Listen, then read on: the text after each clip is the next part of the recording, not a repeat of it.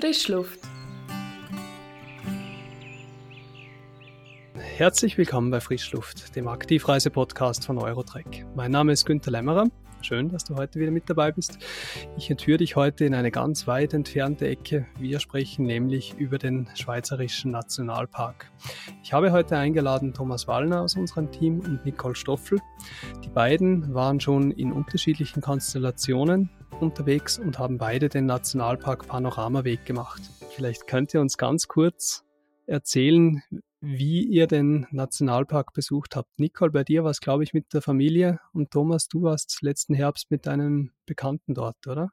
Genau, ja. Ich bin zusammen mit einem Kollegen gewesen. Wir sind gestartet in School, ähm, sind über diese Svennerhütte gelaufen, über das Kal und dann bis ins Müstairtal. Ja, und ich bin mit meiner ganzen Familie gewesen, mit meinen Eltern und meiner Schwester mit dem Mann.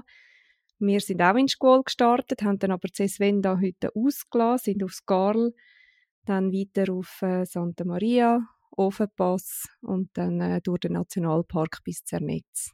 Bei dir ist schon ein paar Jahre her, aber wie du von der Reise erzählt hast, hast du rückblickend gesagt, dass das wahrscheinlich eine von den schönsten Ferien überhaupt war, die du gemacht hast. Ähm, warum ist das so gewesen? Was, was wirkt da rückblickend so stark? Ja, das hat sich definitiv bestätigt. Also wir sind äh, Mitte Oktober zweitausendachtzehn gewesen. Und äh, ich schaue wirklich heute noch zurück auf einfach eine wunderschöne Woche im äh, Unterengadin und im Münstertal. Es hat alles gepasst. Also wir hatten super Wetter gehabt, die ganze Woche, glaube ich, keine einzige Wolke gesehen. Wunderschöne Herbstfarben, super gegessen, schöne Unterkunft. Das hat für die Wanderer gestimmt, für die Kinder, die das Kinderprogramm gemacht haben. Also ich bin wirklich immer noch hell begeistert. Ja, das hört man immer noch so ein bisschen raus, dass da ganz viel Enthusiasmus und Freude äh, mitschwingt, wenn, man, wenn du an den Nationalpark denkst. Was hat dich denn im Vorfeld dazu bewogen, in den Nationalpark zu gehen? Ja, also ich habe die Region nicht so gut gekannt. Ich war einmal einen Tag im Nationalpark gewesen, aber sonst kenne ich es wirklich nicht gut und habe gefunden, da muss man mal her, im grössten Park von der Schweiz, den wir haben. Und äh, ja, es hat auch von den Etappenort gepasst, dass äh, Kinder die Etappen können abkürzen mit öffentlichen Verkehrsmitteln. Und für die Wanderer hat es gepasst, weil es anspruchsvolle, lange Wanderungen gewesen sind. Also ihr habt euch immer abgewechselt, verstehe ich das richtig? Ihr habt manchmal mit den Kindern Familienprogramm gemacht und der Teil von der Familie ist gewandert? Genau, es haben immer zwei haben auf die drei Kinder geschaut und der Rest von der Gruppe, die haben dann wirklich die ganze Etappen unter die Füße genommen. Thomas, bei der Nicole war es die Möglichkeit, dass man eben Programm kombinieren hat können mit den Kindern, aber auch, dass es ein bisschen eine anspruchsvollere Wanderung war, wo sie bewogen hat, in den Nationalpark zu gehen. War das bei dir ähnlich? Also warum hast du dir die Region ausgesucht? Ich habe die Region ausgewählt, weil ich sie eigentlich noch nicht kennt habe. Ist für mich noch ganz neu gewesen.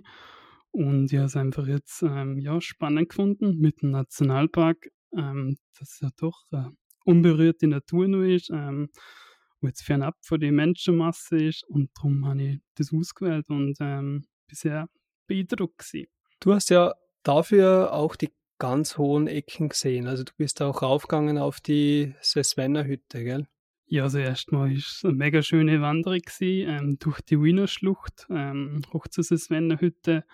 Und ähm, ja, da sind wir eigentlich überrascht gewesen, wie gut diese Svennerhütte ähm, im Zustand ist. Ähm, es ist eigentlich ein familiengeführter Betrieb. Wir sind sehr herzlich empfangen worden.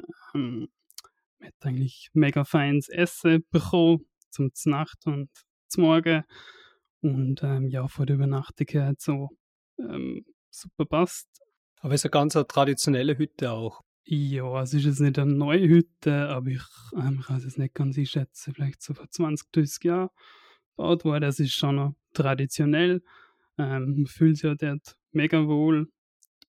Du hast wirklich ein schönes Zimmer. Wir sind da eigentlich zu zweit in einem Mehrbettzimmer gsi, mit eigener Dusche, W C. Also der Komfort war wirklich sehr gut gewesen. Und ähm, ja, haben wir wirklich sehr gern dort übernachtet. Ja, weil ich weiß noch immer, wenn man die Svennerhütte buchen will oder telefonisch erreichen will, das ist ja nicht so leicht, gell? Die liegt ja, glaube ich, ziemlich im Funkloch drinnen. Sie sind auch nicht immer so die, die schnellsten, nur mit auf E-Mails zurückschreiben. Also es ist wirklich so, wie man sich eine Berghütte vorstellen darf in dem Fall. Das stimmt, ja. Ich glaube, ich hatte auch keinen Empfang gehabt, aber ich finde es eigentlich nur schön, wenn man mal von dem abschalten kann und wirklich ähm, einfach nur in den Bergen ist und die Idylle geniessen kann. Vielleicht ist das gerade ganz ein gutes Stichwort zur Infrastruktur im Nationalpark. Ähm, Handyempfang, das glaube ich teilweise immer ein bisschen schwierig, oder? Ja, also wir haben auch mehrere Abschnitte gehabt, wo wir gar keinen Empfang gehabt haben. Aber wie der Thomas schon gesagt hat, das tut ja manchmal richtig gut. Und zum Beispiel so die Schweiz-Mobil-App, die hat ja trotzdem funktioniert. Also es ist alles super beschildert, aber zwischendurch habe ich einfach gewundert, halber das Schweiz-Mobil eingestellt und äh, das G P S hat funktioniert, also gefunden haben sie uns überall. Und so hat es viele Leute gehabt, oder merkt man, dass man wirklich so im hintersten Zipfel von der Schweiz ist? Also ich muss ehrlich sagen, ich habe mehr Tiere gesehen wie Menschen, ähm, vielleicht in den drei Tagen zwanzig Menschen und ähm, ja, viel mehr Tiere, ähm, wie eigentlich jetzt von Steinböck über Murmelis bis zum Steinadler, wirklich alles gesehen. Und von dem her ist das ein einzigartiges Erlebnis, das man dort hat.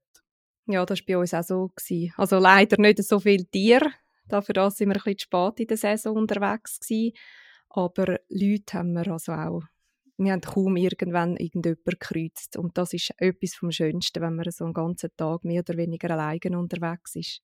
Und habt ihr euch da irgendwann auch mal... also die Einsamkeit, ist das auch mal zu viel geworden oder habt ihr euch mal irgendwie Sorgen gemacht, so von wegen, oh, wenn ich jetzt so irgendwie ausrutsche und etwas passiert oder so, hat man da vielleicht auch mal murmelig, murmelige, mulmige Gefühle. Jetzt haben wir die Murmelis. Murmelige Gefühle. Ähm, hat da auch mal irgendwie, äh, eben, hat sich das mal komisch angefühlt oder war das eigentlich okay und stimmig, so wie es war? Also für mich hat es absolut gepasst, aber ich bin ja nicht allein unterwegs gewesen. Also wir sind schlussendlich fünf Erwachsene gewesen. Also so einsam war es dann doch auch wieder nicht gewesen. Und eben durch das, dass alles so super beschildert war, haben wir uns da gar nie müssen Sorgen machen. Thomas, ihr habt euch ja, glaube ich, sogar so viel zugetraut, dass ihr die Strecke noch ein bisschen ausgebaut habt, von der Svennerhütte runter. Genau, die Etappe von der Svennerhütte auf S-charl ähm, relativ kurz, etwa zehn Kilometer und ja, da hat man nur so drei, vier Stunden. Darum haben wir gedacht, wir sind eigentlich fit heute ähm, und wollen ein bisschen etwas ausprobieren und ähm, ja, haben einfach ein bisschen eine längere Route gewählt. Ähm, wir sind ja dann bei der Svennerscharte ähm, noch ein bisschen aufgestiegen zum Piz Rims, Piz Cristanas und ähm, ja, hat einfach mehrere Gipfel bezwungen, die über dreitausend Meter sind und ähm, ja, es hat sich auf jeden Fall gelohnt. Wir hatten immer wunderschöne Aussichten gehabt, ähm, auf die schneebedeckten Gipfel bis zum Ortler und ähm, ja, es ist zwar ein bisschen abenteuerlich gewesen, weil es halt wirklich ähm, hochalpin ist, ähm, aber es hat sich auf jeden Fall gelohnt.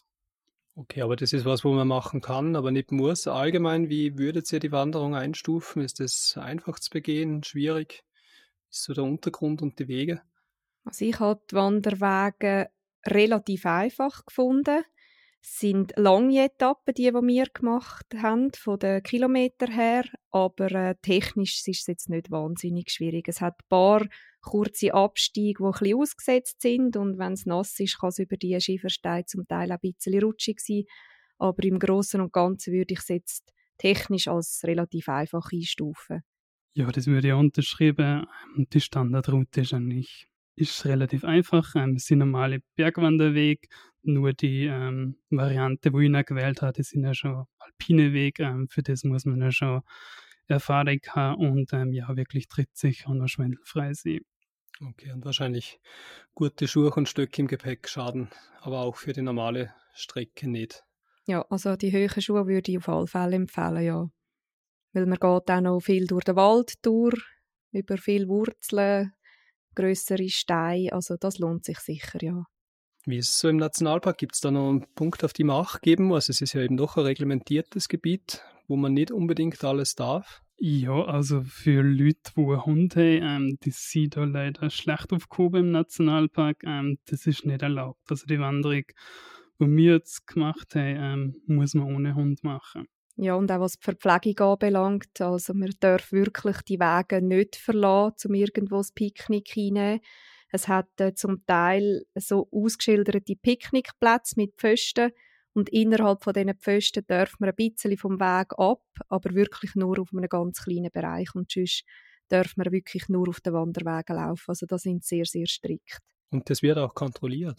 Ja, es hat überall Nationalparkwächter unterwegs und die schauen unter anderem auch auf die Regeln, dass, also dass die Wanderer die Regeln einhalten.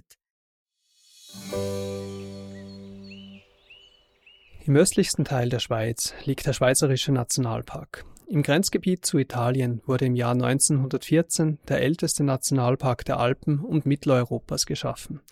Dieser Park ist ein Rückzugsgebiet für viele Tiere und Vögel und unterliegt als Landschaft von nationaler Bedeutung besonderem Schutz. Wenn du durch den Nationalpark wanderst, musst du auf den Wegen und markierten Rastplätzen bleiben. Du darfst keinen Abfall liegen lassen und Baden, Feuer machen sowie das Wandern mit Hund sind im Nationalpark ausdrücklich verboten. Ein Highlight bei der Tour ist das Benediktinerinnenkloster Sankt Johann im Etappenort Müstair. Seit neunzehnhundertdreiundachtzig zählt diese Klosteranlage zum UNESCO-Weltkulturerbe. Als Zeuge der christlichen Hochkultur im Jahr achthundert erzählt das Kloster Geschichten aus längst vergangenen Tagen.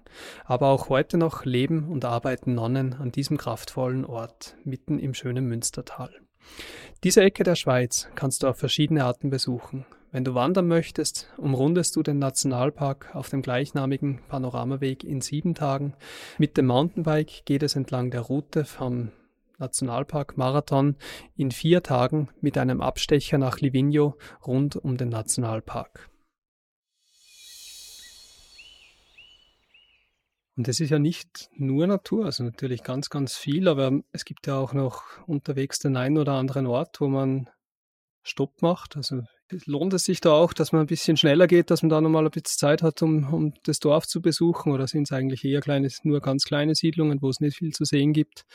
Ich war, wie gesagt, selber noch nie in der Gegend.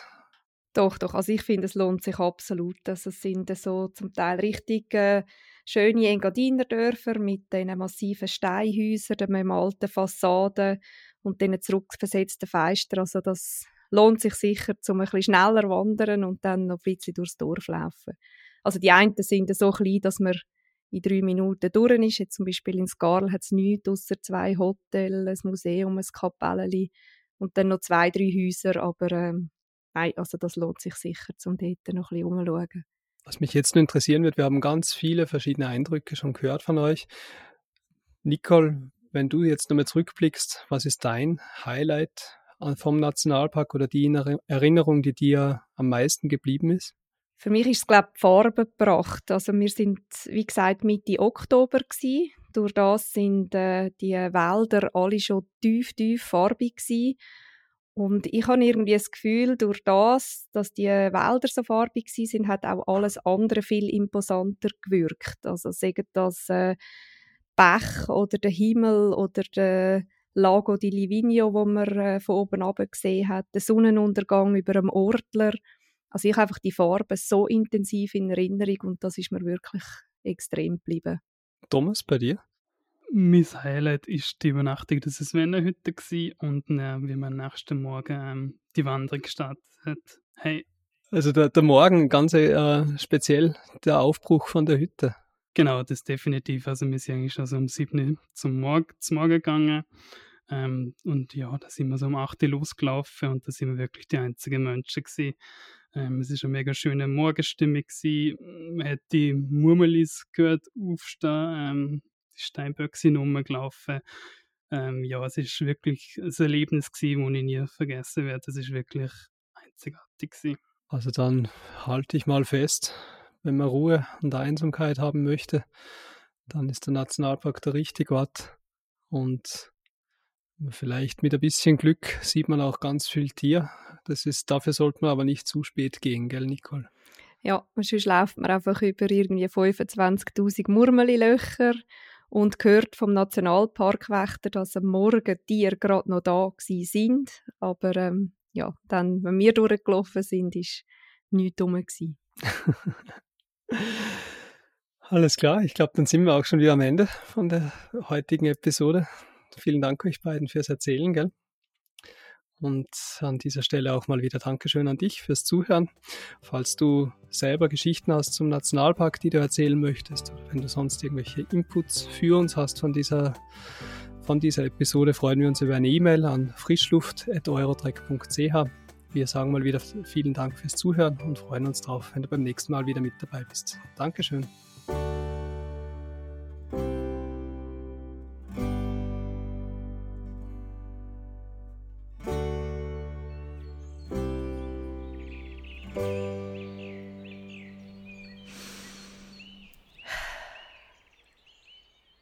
Nicole, ihre Wildwoche haben wir jetzt ausgelassen, aber sonst?